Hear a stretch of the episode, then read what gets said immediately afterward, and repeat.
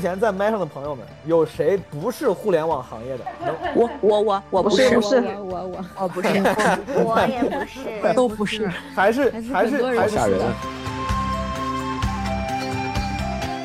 跟你算四分之一个同行。我原来是在四大做管理咨询的，哦，我是做外贸的，从事室内设计，房地产行业。人民公仆的代表想说一句话：我是公务员。我是银行的，做国际贸易的，信用证、托收，然后还有贸融。逐渐开始听不懂了，最后一个词儿终于听不懂了。我是软件产品设计师啊，就是弹箭新传器吧，做新传器的弹箭星传器、导弹我、火箭、哦卫星、飞船、航天器。嗯，我是干法医的。我胆子极小，我从来不敢看恐怖片那种人。作为一个法医，我是万万没想到你会说出这样的话。嗯，曾经有一个男的，他有两任老婆，三个孩子，一个是他的都没有。向谁去喊冤？我们是属于司法，我在监狱上班。哦 那这会儿现在在你开着功放后面听的几十个犯人现在状态如何？他们喜欢基本无害吗？我喜欢的一个有老公的人，喜欢上一个有老公的人，那你你是男的女的？我是男，我是男，我是 嗯，我每天接触到的都是你平时没有接触过的坏人，因为我们那里是女犯嘛，所以很多是杀老公，或者是杀情夫，或者杀小孩，就是无奇不有。都是因为情变，对吧？嗯，还有大部分是家暴。你我皆凡人，生在人世间，终日奔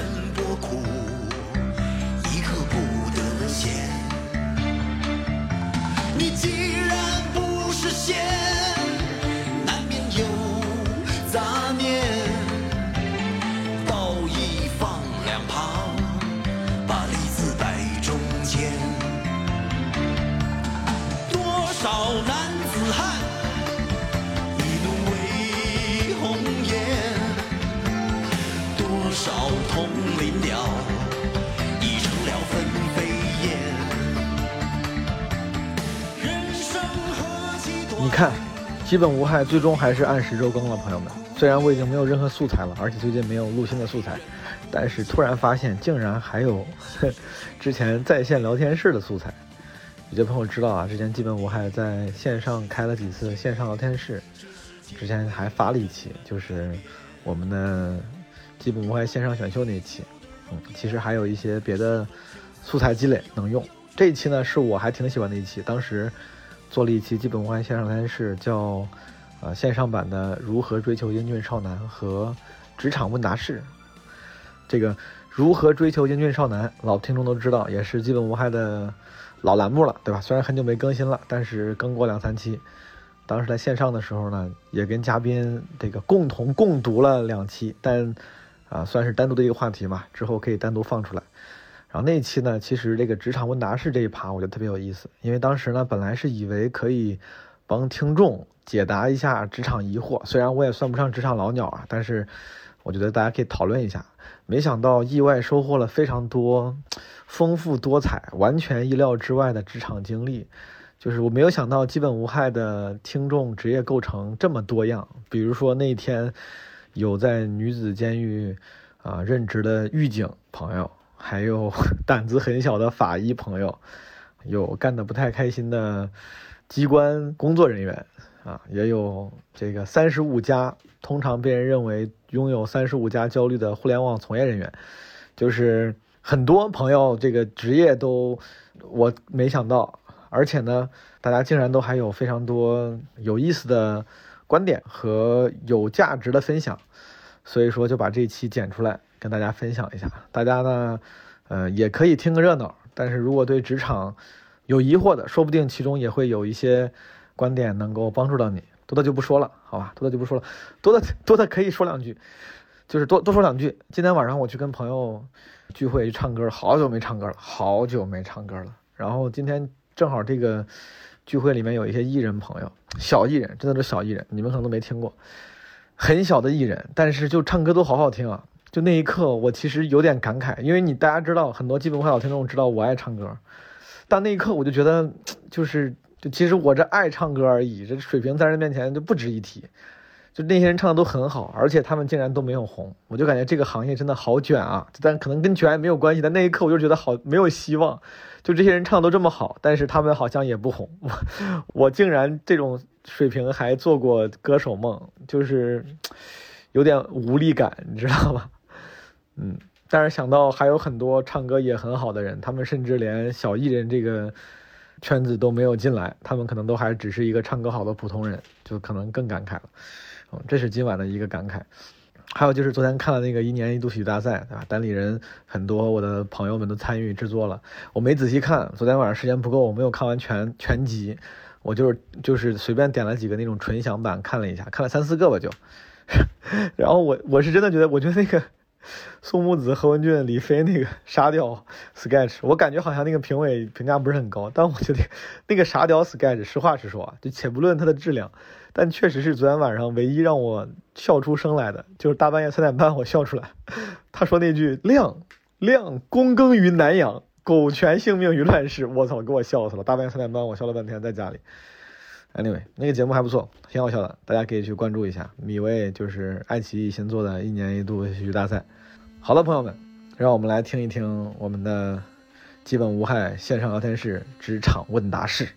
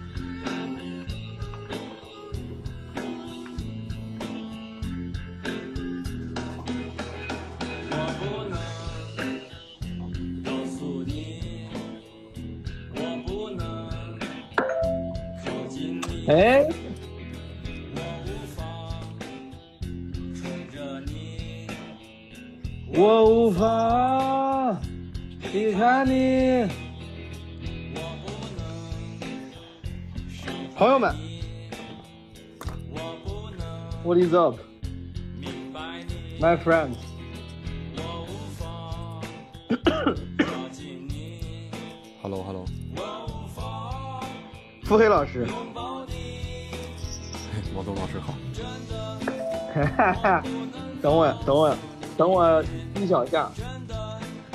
你的飞书在响。对，是的，我在工作。你看，刚才我我说我操，就是我想这个点为啥会有这几个，为啥会有飞书信息呢？奇怪，我发的。我先批准了上麦的朋友。今天本来就是一个比较自由的主题。上麦的朋友，我就先批准。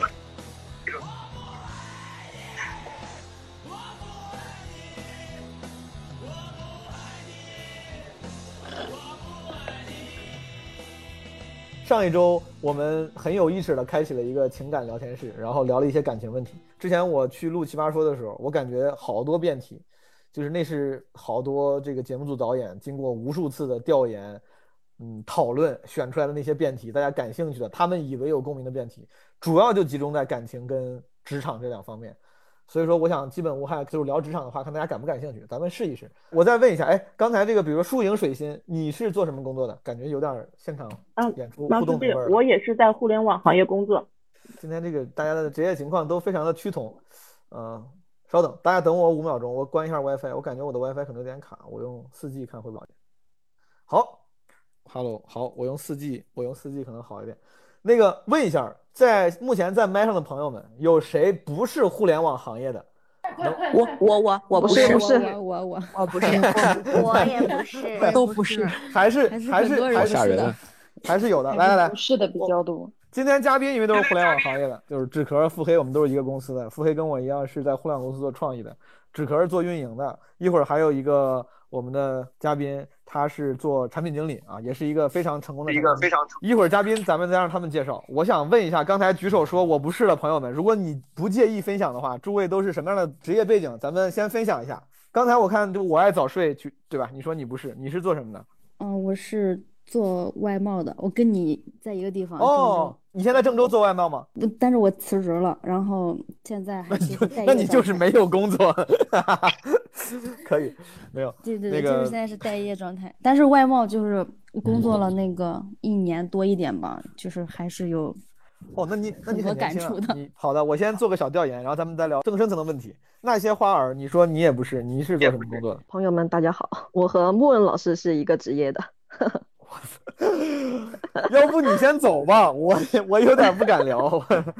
今天看他没在，你在你在北京吗？还是在？不不不，一个很偏远的那个西南。西南省份，贵州。我不知道该怎么问，这个这个敏感吧？是比如是做刑事案件的，还是这种就是跟老百姓打打交道的民警工作？嗯，我我和那个莫问老师还不太一样，因为那个他属于公安嘛，然后呢，我们是属于司法，我在监狱上班。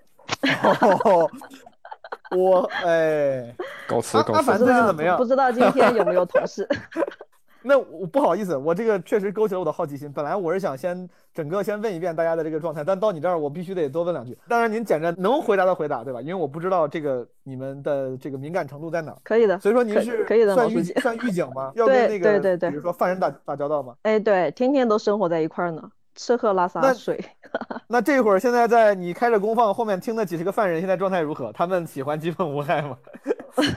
你现在不用，你现在不用上班吗？他们没这个机会，现在是休息，现在休息。现在休息指的是你今天休息，你不用在你的办公地点办公，还是这会儿休息？你在你的办公室，但你还在这个地方。嗯嗯，对对对，普及一个那个小常识吧，就是那个监狱场所手机是属于违禁品，它是不能够带进去的。所以说我们的那个工作状态是一个无手机的状态。所以说我能够用到网的话，说明我在家里面在休息。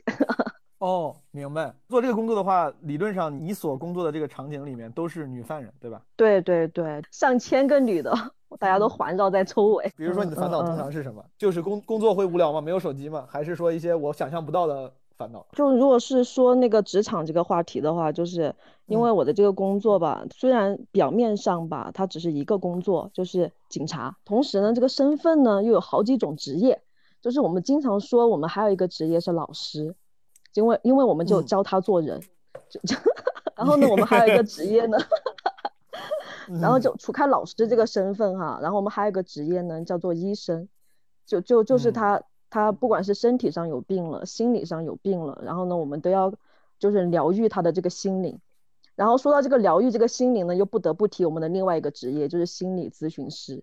就是我们监狱就会有很多我们这个同事，我们都是考的有心理咨询师证的，所以就是身兼几职，就是像万那个万金油一样。这个是常态嘛？就是我知道肯定得有心理咨询的这个这个层面，但我以为是有专人负责的，但其实你们每个人都要负责负责类似这样就多面手的工作嘛，你自己要亲自上阵。去给他们做对对思想工作，对对对，因为那个人手其实那个一线的那个人力是非常不足的嘛，这个警力不足就是一个很常态化的一个问题。然后的话呢，其实我们的所谓的心理咨询师嘛，其实都大家都是冒牌货，就是我们我们我们能持证。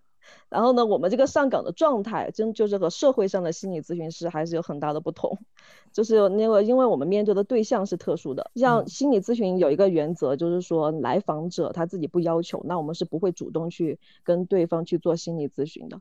那像我们如果是在我们的工作岗位上来的话呢，就是不是说他要有这个需求，就是我强行吧，就你有没有吧，就是你没有，我要和我也要和你谈。就是这是你的工作任务，就是你们是有指标的，就必须得给人所有人谈一遍。你说你最近有什么心理动态吗？你有什么烦恼吗？哪怕他说没有，你也要再会会会会。我们有一个制度叫日见面。哦，日见面，你每天都。对对对，你每天都要见呀？也每天都要见。就是如果说今天我上班，那我和大概和每个人我会看一遍，然后一会有也会有一些就是比较牛逼的技能嘛，就比如说是那个无测点名啊，就是如果很多人，但是就是我可以就是不不用我就能都知道他们的名字，就能把所有的名人的名字都要点出来，就就这个工作要求还挺高的。花儿老师，咱们来 cosplay 一下，比如说如果我是你的犯人，你正常情况下，你会怎么？比如比如说你现在过来找我了，你要怎么说？咱们对话一下，试一试。我我我我这这么帅的犯人，怕是就把这个就容易把持不住。没关系，那也挺好，咱们就往那个方向演，演不是不行。对对对，你你你先过来，对吧？你会说毛东，你说那个怎么说？初恋，或者你过来，咱们俩聊一会儿。我觉得是心理咨询的那种态度的话呢，还是就是平时上班的那种恶狠狠的态度？哦，你赶紧，那你来，快点，对我恶狠狠一点。毛东，哎，报告，最近怎么样？最近有点烦，我心里不是很舒服，就有点烦恼。我应该怎么叫你啊？叫长官吗？叫什么？一般怎么叫？长，别别别别别，我们不是国民党的队伍，我们一一般叫叫警官，我们一般叫警官。好，警官，警官，我最近这个确实心情很不好，我现就快崩溃了。快崩溃了！嗯，你这个生产线上的任务完成了吗？现在给我我讲崩溃，回去做事儿。啊，你不是做心理咨询吗？我操！哎，你这个咨询，就就就我们工作很，我我们我们我们很繁忙的。就是如果说他想来找我找我谈话，他就说那个警官，我有点事情想和你谈一下。然后呢，我我们都会说，那你去等着吧，有有时间我叫你。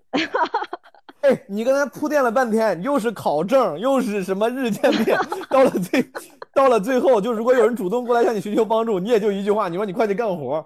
我的天！啊，因为要分，我们要分一个那个场景，就是如果是白天，就是都是在那嗯个生产线上很忙，就是我我自己本身要承担很多任务，我不可能花时间去跟你好好的聊，对，当然的就除非你说不行，我要死了，我要死了，我马上我就要死了，你必须马上给我解决，那那可能会。然后如果说是不是很急的情况下，就会说那那你等一下，那等我有我有时间了，我来找你谈，好吗？就是你先回去做你的事好情。，假如现在你终于闲下来了，那些花儿警官，然后你过来找我谈了，你说毛东最近怎么样？我说我最近心情不好，对吧？你现在假如说你有时间了，然后你接下来会说什么？嗯，这就是像刚才你说的吗？就是很崩溃的那种吗？呃，我换了，那我就不这么崩溃了。崩溃感觉你接受不了。我最近心情不太好，嗯警官，心情不太好，是因为什么呢？可以详细说一下吗？我就是喜欢上了一个有男男朋友的女生，有有老公的。我喜欢了一个老有老公的人，我喜欢了一个有老公的人。我现在天天干活就茶不为你说你思饭。喜欢上一个男的，哎，这会儿他妈你说话了。喜欢上一个有老公的人，那你你是男的女的？我是男，我是男，我是嗯，我最近不自由。对你默认我是女性，我换一个，我你我现在是你的，我现在是你的犯人，我就感觉我不自由。嗯那那那默默认你是女性吧？好吧。对，好，你默认我是女性，可以。警官，嗯我在这儿待的太不开心了，我太不开心了，我我不知道该怎么让自己度过明天，我真真的已经活不下去了，天天生活都一样，是就是是都在重复，我特别后悔，但是我真的不想过这样的生活了。我就天天见见见别人，我嗯就真的我就想我想打人，我好烦啊！你你的这个心情我非常的理解，就是有和你有同样的这个感受的，相信也不只是你一个。其实在这里面，在高墙里面，很多人都会有你这样的心理的一个状态。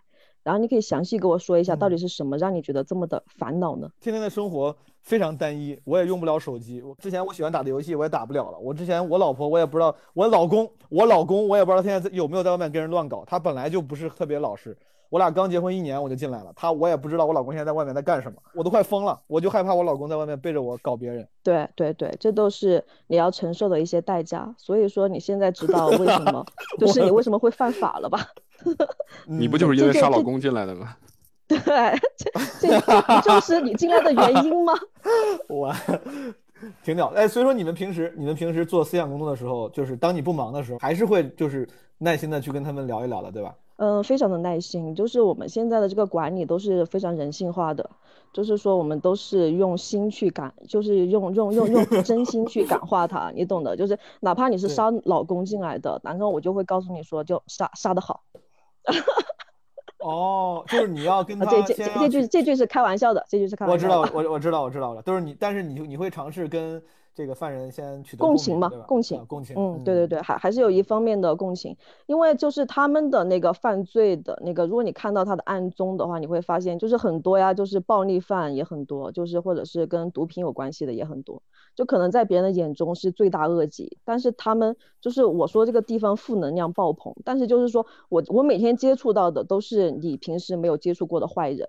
但是的话呢，我又和他生活在一起，看到的是他好的那一方面。我能感受到的就是他像一个正常人一样，有正常的需求，有正常的需要。但是他同时你在看他之前那个犯法的那个经历，你就会觉得就是，啊，这个人还是很多面。刚才其实那些过程都是就算半开玩笑啊，就了解一下你对的对对对。但 其实但其实我其实还挺惊讶的，因为我感觉你性格特别开朗，然后你也一直在笑，但你一边又说你工作其实困扰的地方很多。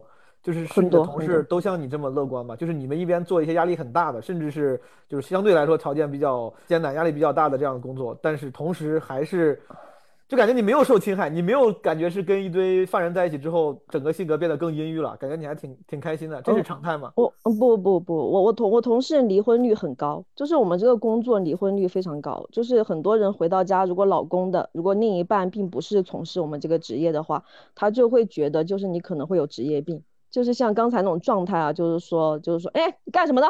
赶紧回去。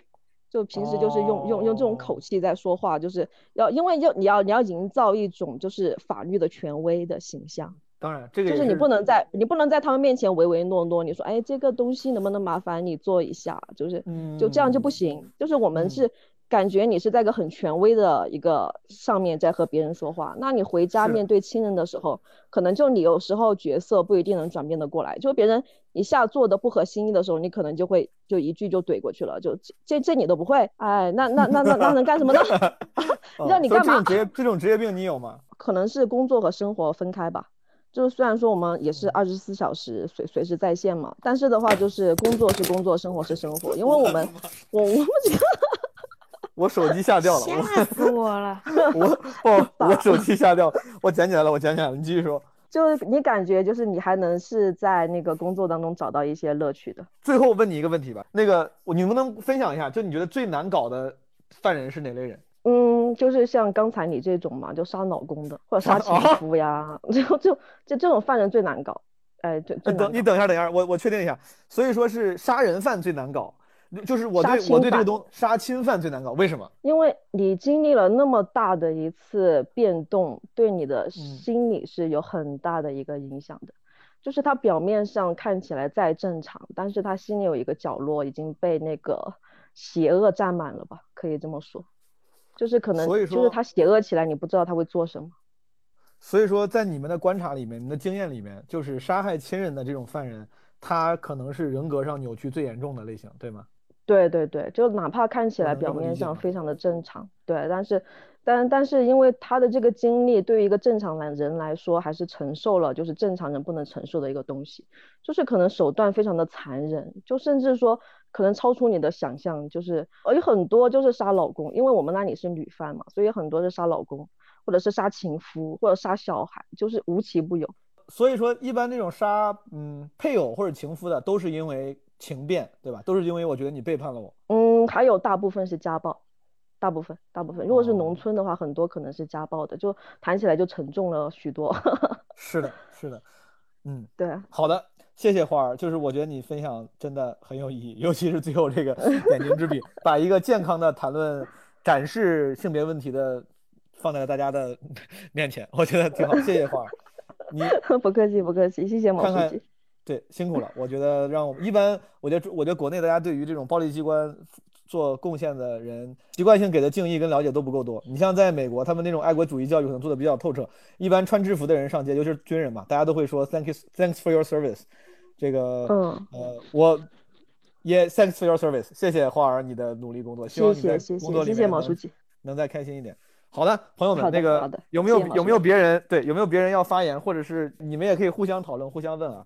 但是如果没有的话，哎，Hello，哎，我想我想补充一下，对那个大白，哦，我因为因为刚刚听到狱警的故事嘛，我其实先先不说我自己的职业，因为我妈妈也是警察，所以我就想要从一个家人的角度 分享一下，就是我特别有感触，就是我妈也是在家里有的时候她讲话就是把我跟我爸就是当犯人一样，就是很凶的让我们指使我们去做事情，所以其实父母的争执确实会变得。很多就是可能性也很很高，然后小时候，因为我妈在年轻的时候是做刑警的，所以小时候我爷爷奶奶就很担心我们家被报复，就是会被那些犯人报复什么的，所以就很担心我的安危之类的。现在妈妈还还在退休了，退休了，退休了，嗯，挺好，想想幸福。嗯，所以说大白，你你是什么职业背景？既然你发言了，就顺便分享一下吧。哦，我原来。跟你算半四分之一个同行，我原来是在四大做管理咨询的，这分的太细了，你四分之一个同，分的太细了。对，就是对我就所以说现现在现在不能分享，现在不不方便分享。可以，就我原来做的管理咨询的细分品类是做人力资本，就人力资源相关的咨询的，所以我现在就是我们行话叫上岸了，就是去甲方做企业里面的人力资源。哦，明白。好的，之前还老叫 HR 比较多，现在好像很多都已经改口叫什么 Talent Management 之类的。对，就是每一家公司不一样嘛，有的叫 People Experience 什么的。好的，那咱等会儿回来一个一个问大家具体的，再问问有没有其他朋友在非互联网行业的。刚才有好多互联网行业的。喂，大家好，Hello，我是银行的职员。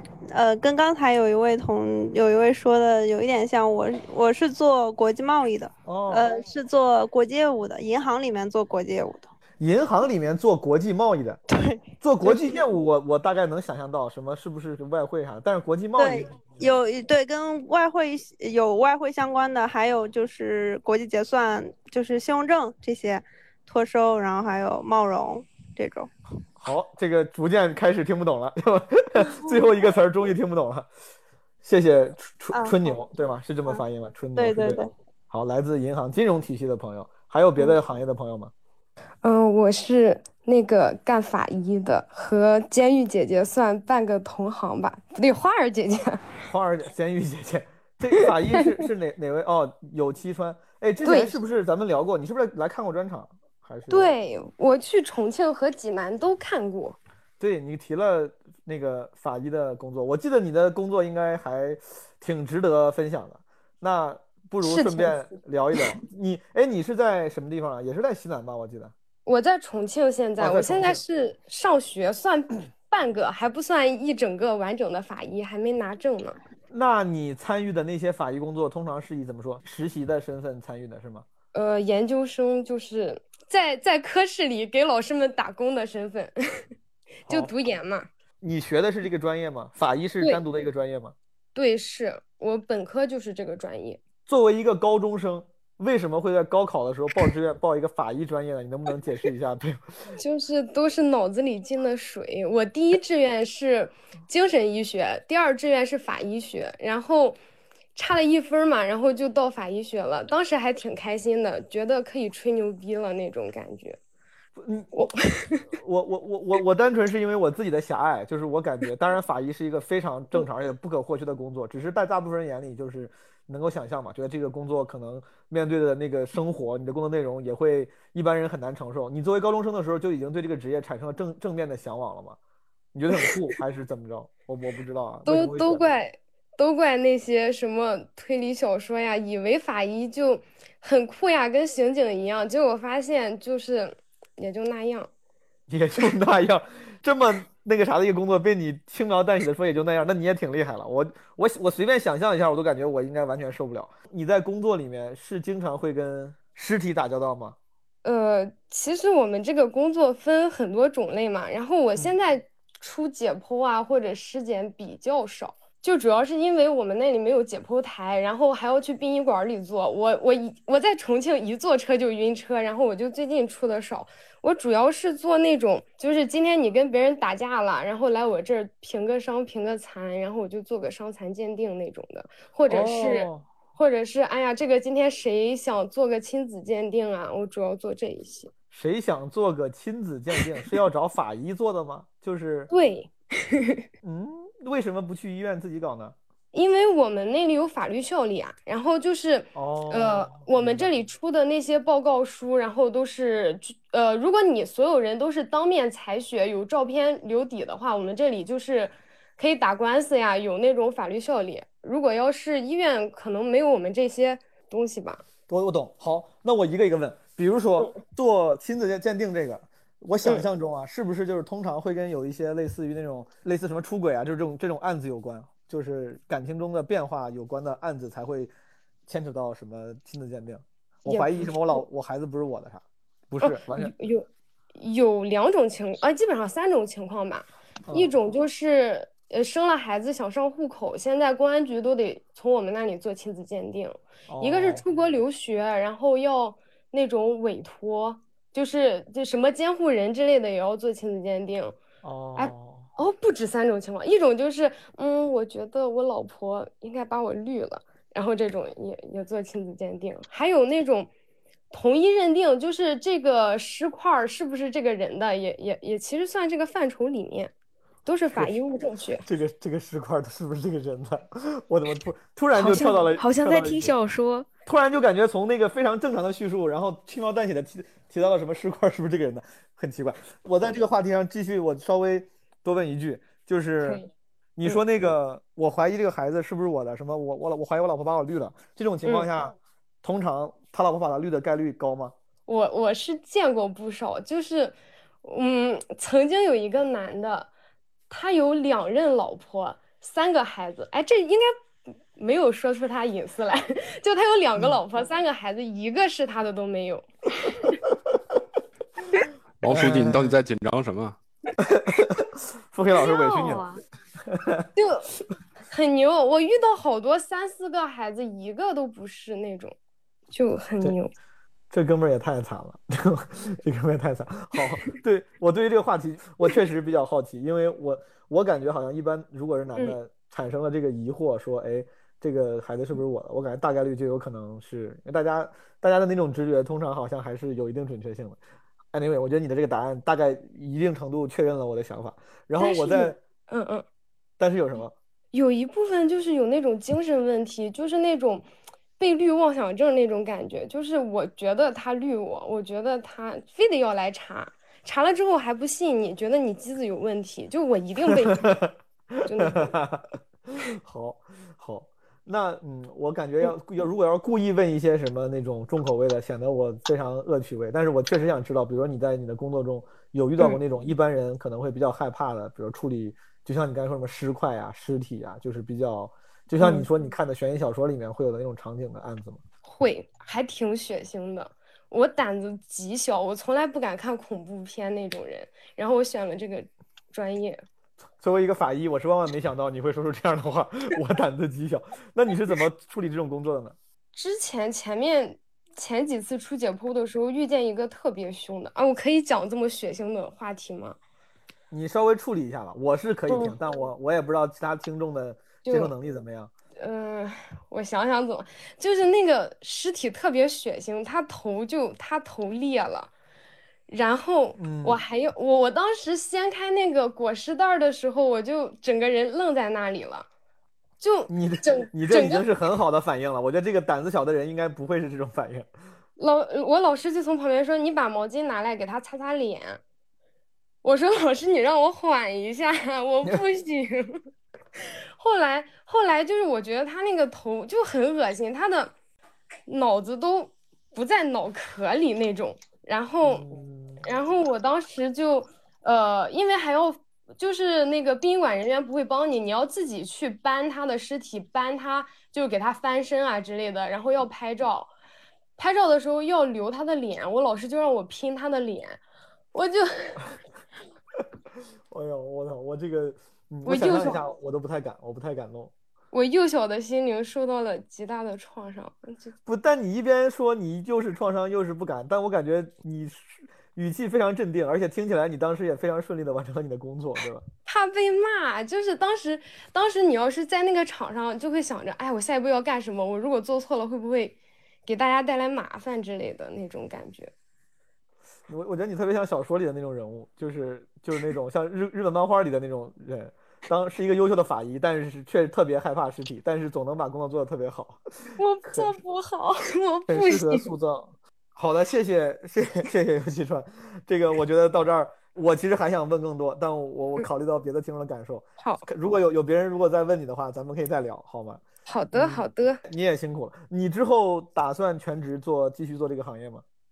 嗯，肯定就还是想往这方面走嘛，因为我们学医感觉。路就很窄，路走窄了。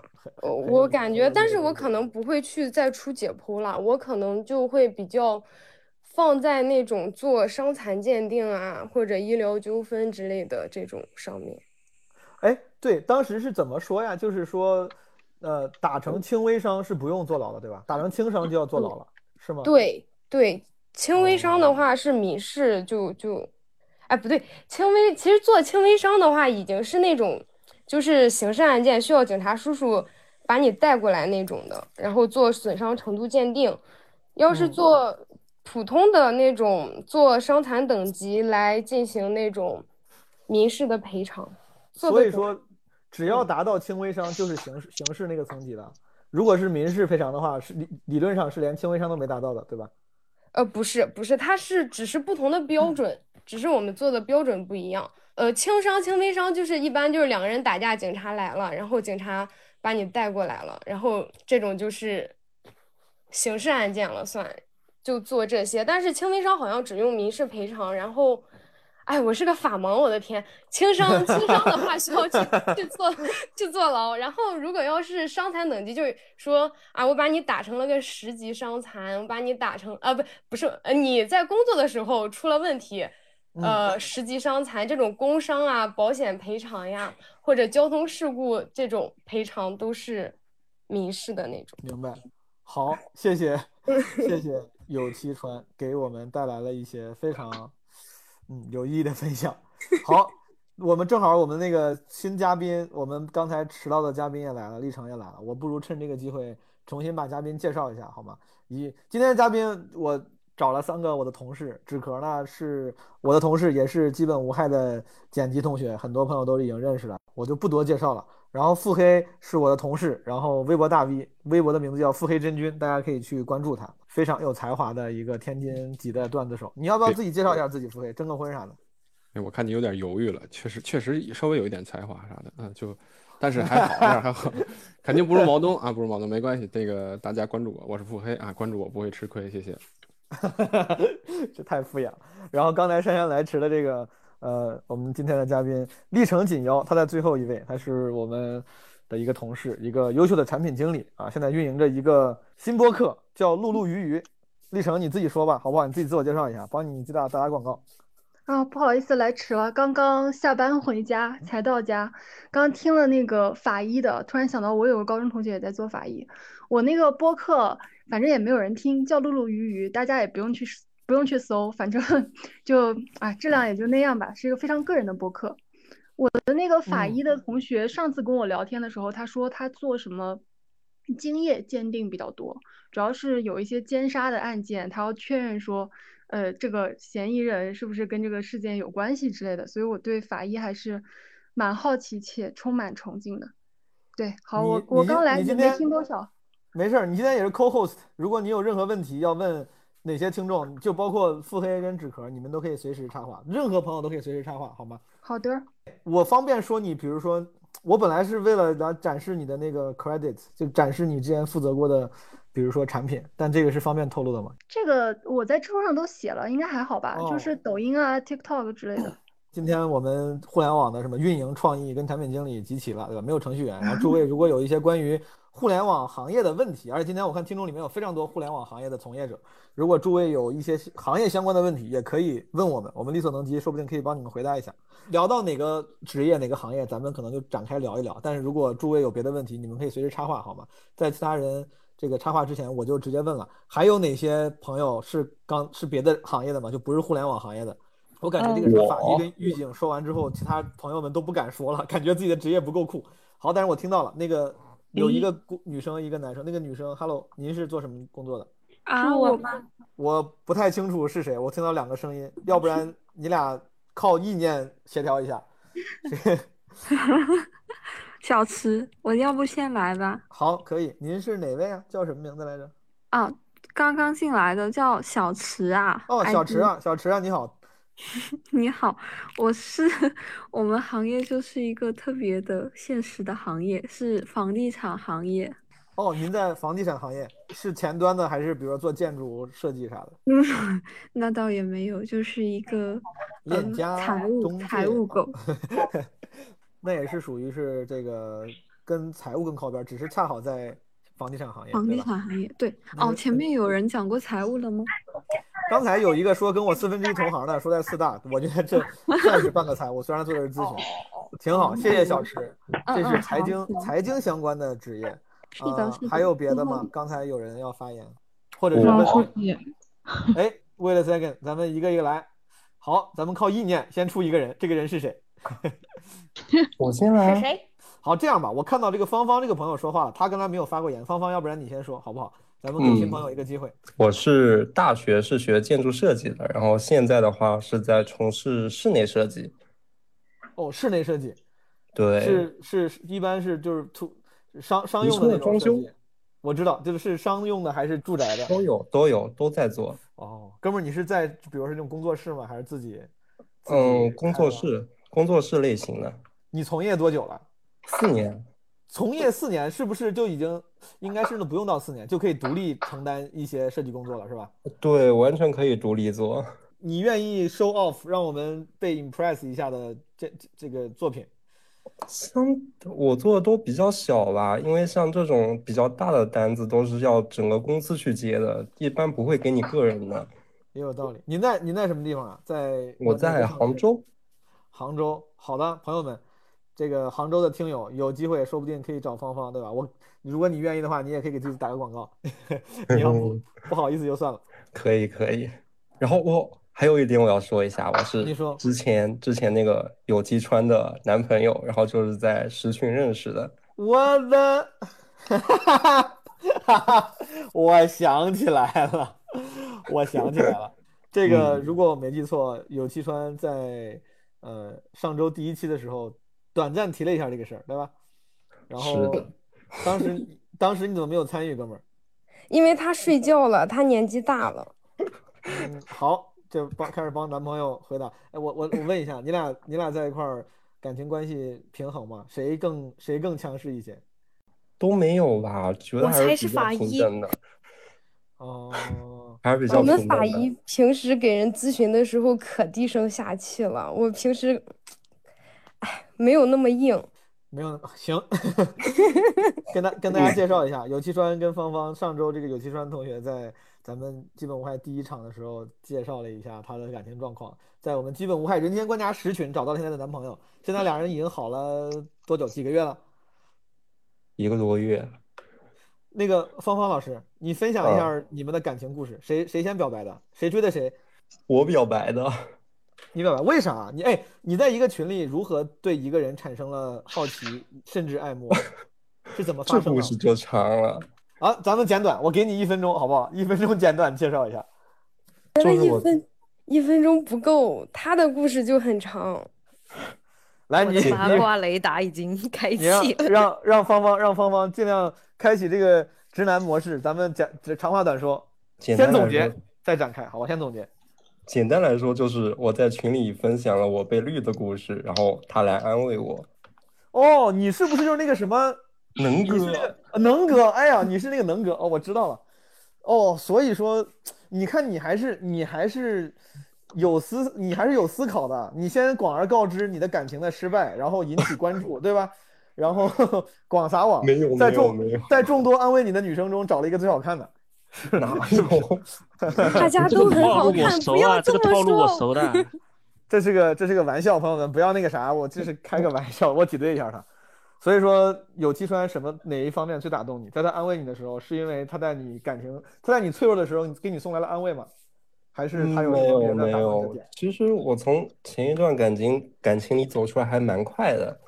怎么说呢？他这个人很有趣，就很有趣。听出来了，没有别的夸我的话了。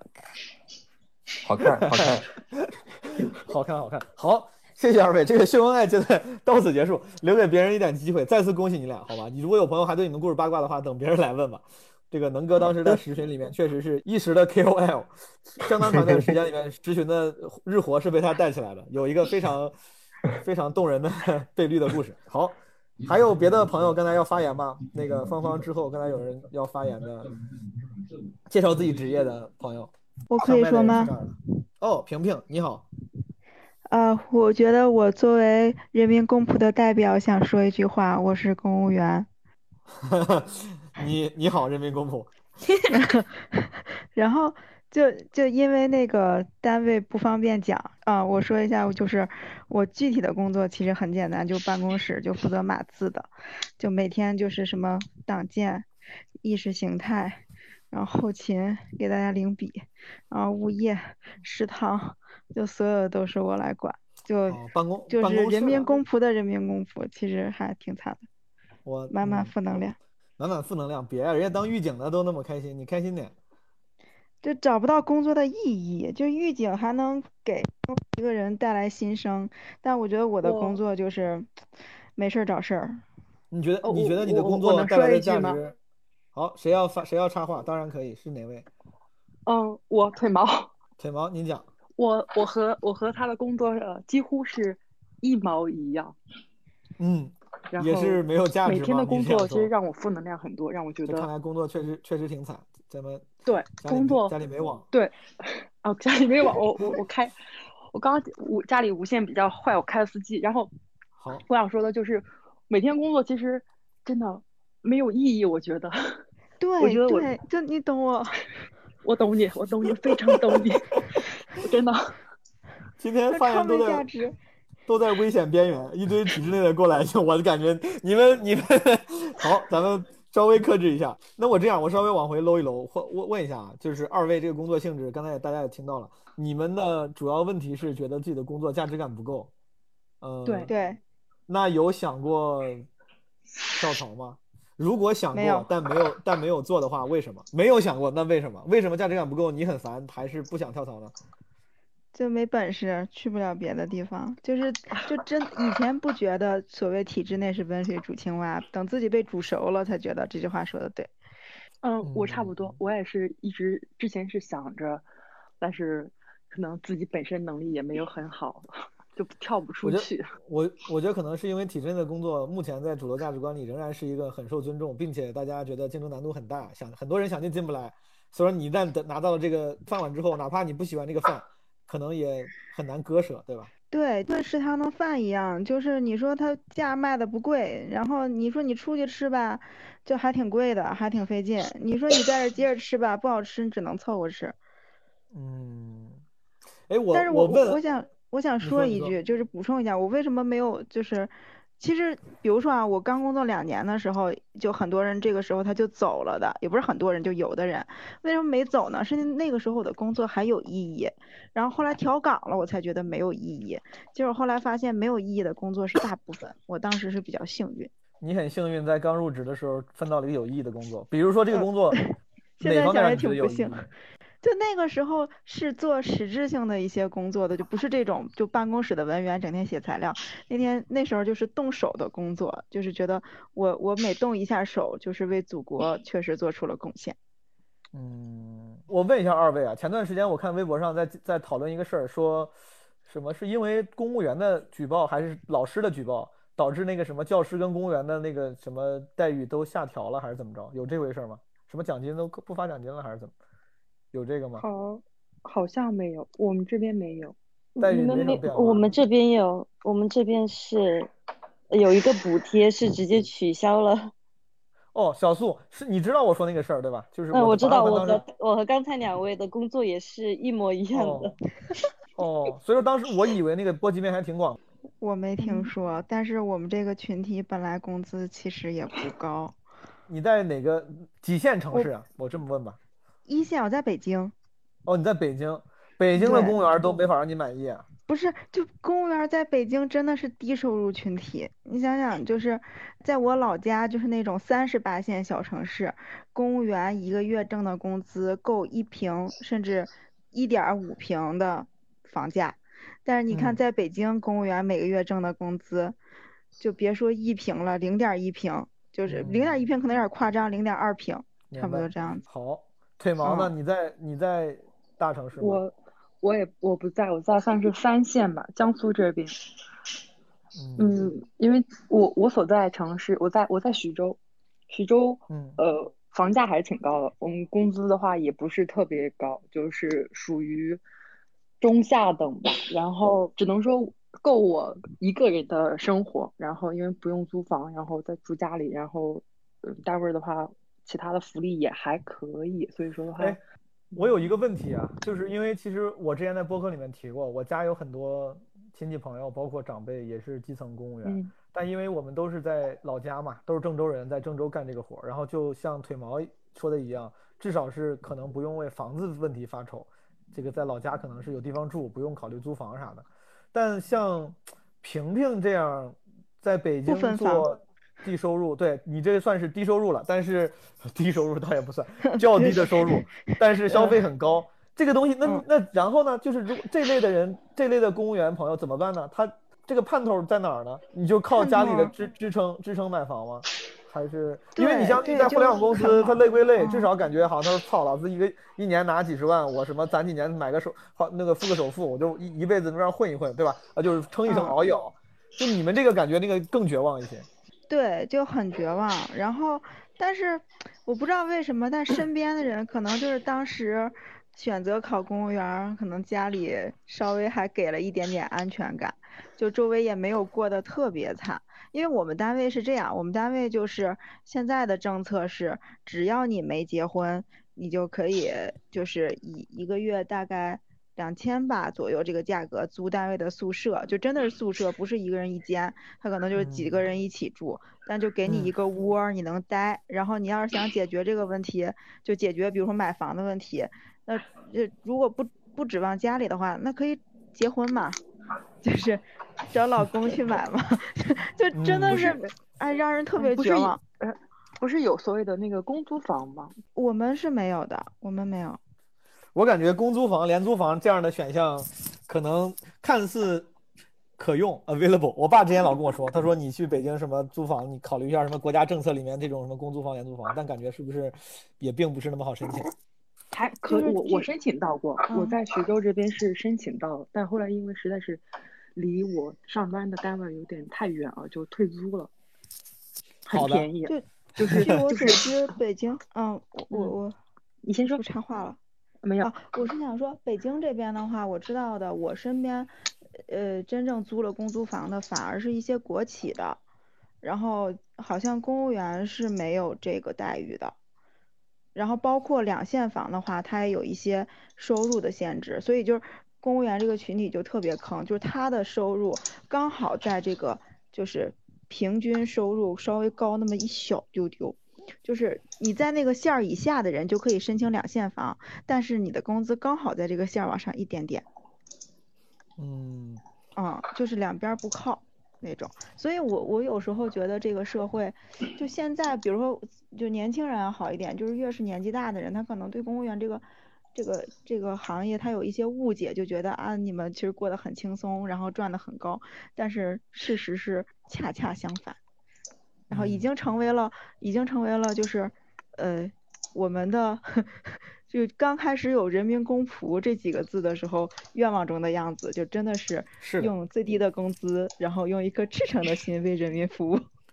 感谢感谢今天今天房间里的这些公务员，对吧？基层公务员朋友，我我去去年去年当时我录第一期播客的时候，我当时也替家里的，当时我表哥他们在基层，也替他们辩辩解过，就很前几年的时候，大家还总是对，有时候会有有人会有误解，感觉这个这个行业还是像老一代的偏见一样，对吧？一杯茶一一份报纸就一天，但其实呃我看他们其实过得非常非常累，很忙。就是我觉得那个管理的严格程度比甚至比很多大公司要严多了，就是那些也辛勤，呃，辛苦多了。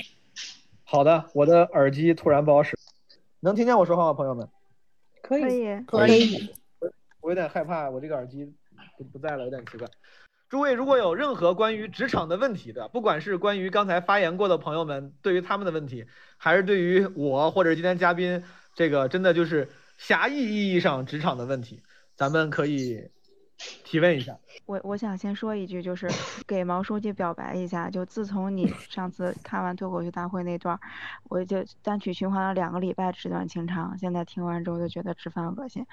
然后，然后我是想，我我我是想问一个问题，就问群里所有的朋友们，就是你们都是怎么消化负能量的？因为就我经常就是尤尤其是上班啊什么的，就产生很多负能量，然后。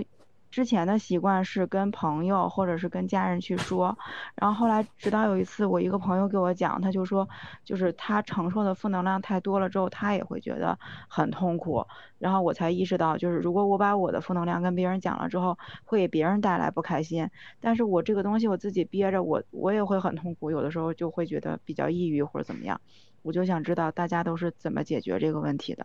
这样吧，先让柚子茶说吧，好吗？柚子茶一直没有发言，他举举手好几次了。柚子茶，你先，你先有什么想分享的，你先说。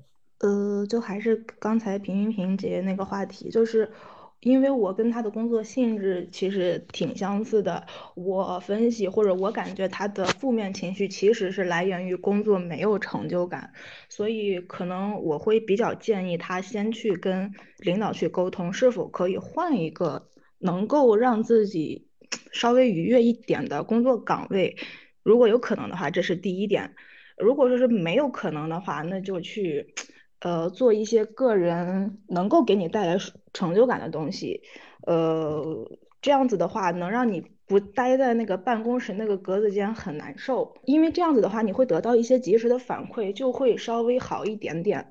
如果说是这个的话，你也没有想到目前有什么可以这么做的方法的话，那么第三点可能就是看书，因为在看书的里面你能找到一些让你产生共鸣的点，你就不会。纠结或者不会在办公室那些特别压抑的环境里让你难受了，你会陷入你另一个世界。因为我去年有有也也有一段时间就是这样子的感觉，没有别人能帮，只能自己往出走。其实只能这样子，只能这样子来尝试的去做。好的，谢谢柚子茶，我稍微。那个回应他说的一点，本来他说那个找领导谈一谈换个岗位，本来我是想调侃的，我说这从根本上解决问题了，就这个哪有那么容易？但是我仔细想了想，他其实这个建议还挺有用的。我我觉得有时候大家可能正是因为对类似这样看似觉得你他妈说了等于白说，能这样我早就早就换了，对吧？可能抱着一个抵触的情绪，你可能反而忽视了它的可行性。我仔细想了想，我觉得跟领导聊一聊啊，什么工作内容和岗位上调整，其实是一个可行性和可能性大于想象的，大于想象的一个解决方案。说不定真的可以去跟领导聊一聊。我观察到的和我体会到的这样的方式的这个成功率其实没有那么悲观。好，那个水心，你想说什么？好，谢谢毛书记。呃，我首先我是挺赞同柚子茶前面说的那些方法的，就是一个是读书啊，前面有些朋友提到过，还有一个就是，对你实在是在工作中找不到价值感的话，那想要去。多获得一些价值感，或者是被需要的感觉，那就去找领导沟通一下，你看我还能多做点什么？呃，嗯，另外一块的话，我个人的一个体验是，当情绪陷入一个比较负面状态的时候，可以去尝试跟自己的身体对话。我很喜欢一句话，叫做“有些情绪只是脑神经倾向负面反应的惯性循环回路，它不是生命的真实反应，你不要去认同它。当你陷入一种消极情绪的时候，可以告诉自己，这。不是一个真实的状态，就是你可以通过最基础的好好吃饭、好好睡觉，或者是稍微活动活动，转移一下注意力，然后就可以说让身体得到一个比较好的调整。然后另外一块的话是，如果说在一份平凡的工作中，感觉自己的呃价值没有被非常大的体现，因为我因为我硕士是学那个社会工作的，会接触到一些残障人士的。或者说一些聋哑学校啊，这样这样的，就你可以去这样的一些环境里走一走，其实他们挺需要帮助的。嗯，跟他们接触的时候，你也能够感受到自己的一个被需要感。嗯，这是一个 win win 的一个过程吧。嗯，好，谢谢水星提供了一个新思路。嗯，在帮助别人里面获取。这个价值感，这个是一个很健康、很向上的一个解决方案。他这个分享让我想到了不老人说嘛，当你生活过得不顺的时候，去医院里面逛一逛，其实可能会从另外一个角度，对吧？拾取一些幸福感。这个就没啥总结的了，诸位分享的非常非常全面了。我觉得我自己的个人建议就是。对你干点别的事儿，让自己有价值。对我来说是创作，创造出作品。但是萍萍，如果你有别的方式让自己能找到价值感，就你去做，就是你不能老想，你得去干事儿，你得去干点别的事儿。我相信，哪怕工作再忙，总是有别的时间的，对吧？不管是运动也好，然后写东西也好，干点你自己能获取价值感的事儿。虽然这个听起来非常 cliche，就很老套，但没办法，这个我觉得是最有效的方式。跟领导谈心这个事情，我非常建议。刚才我听了柚子茶分享之后，其实我觉得这个是一个可能是最有效的方式，可以跟领导聊一聊。呃，我还有一个好奇。好，我还有一个好奇是谁？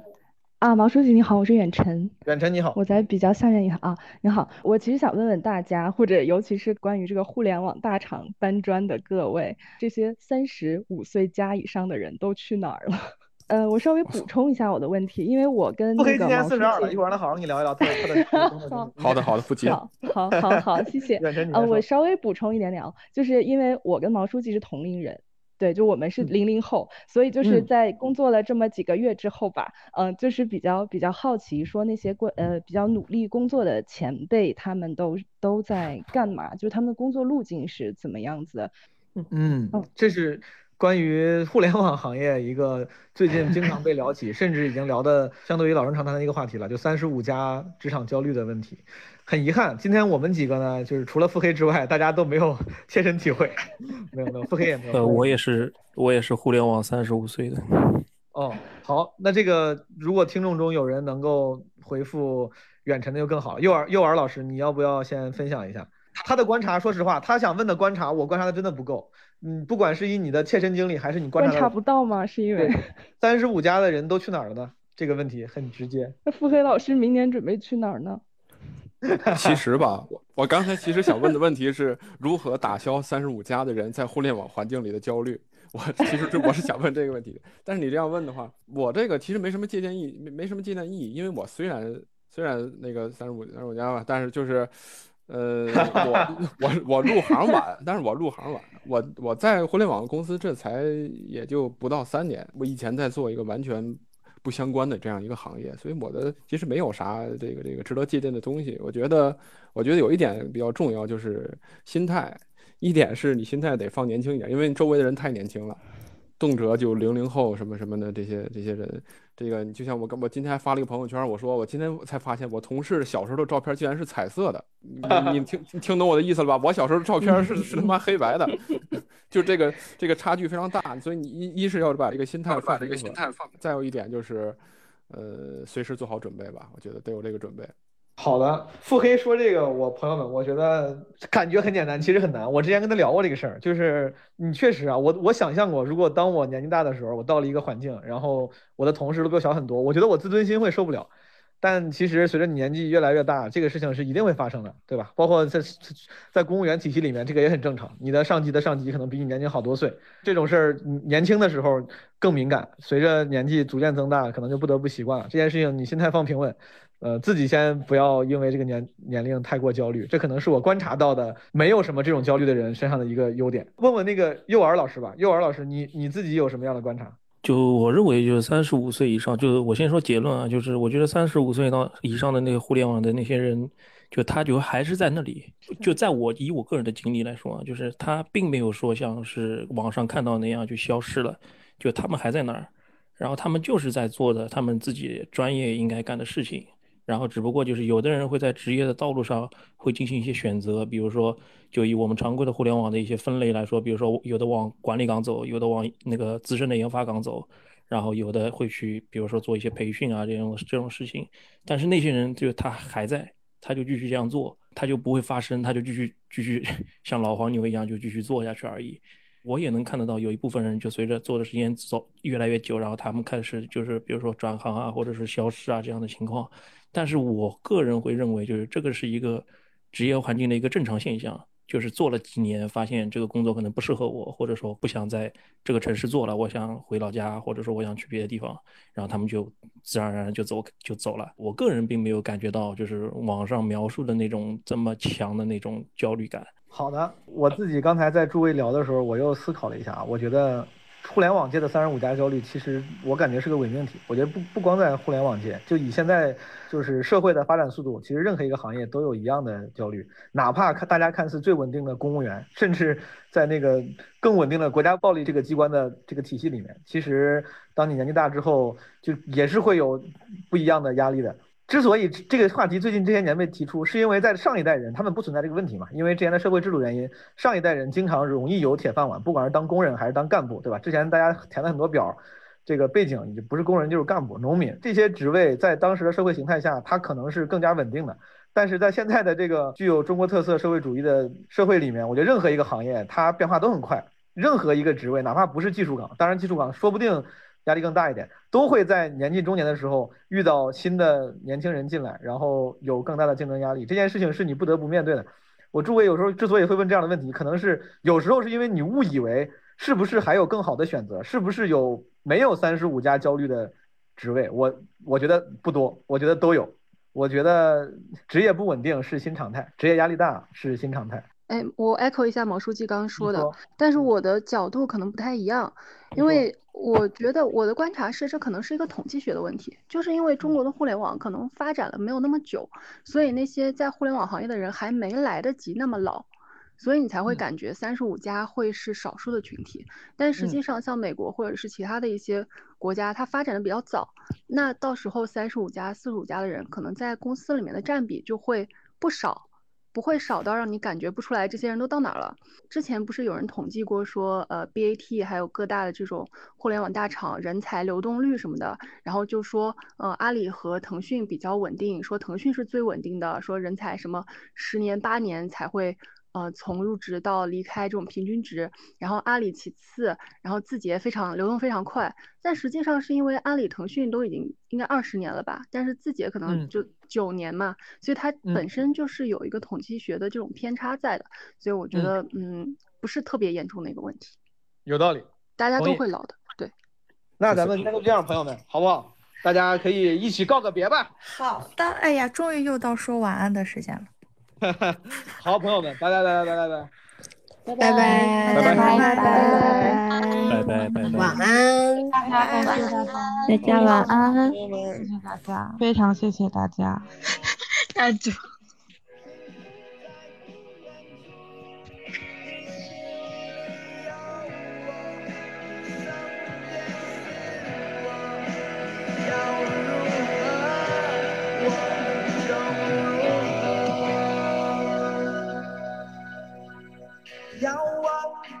静的夜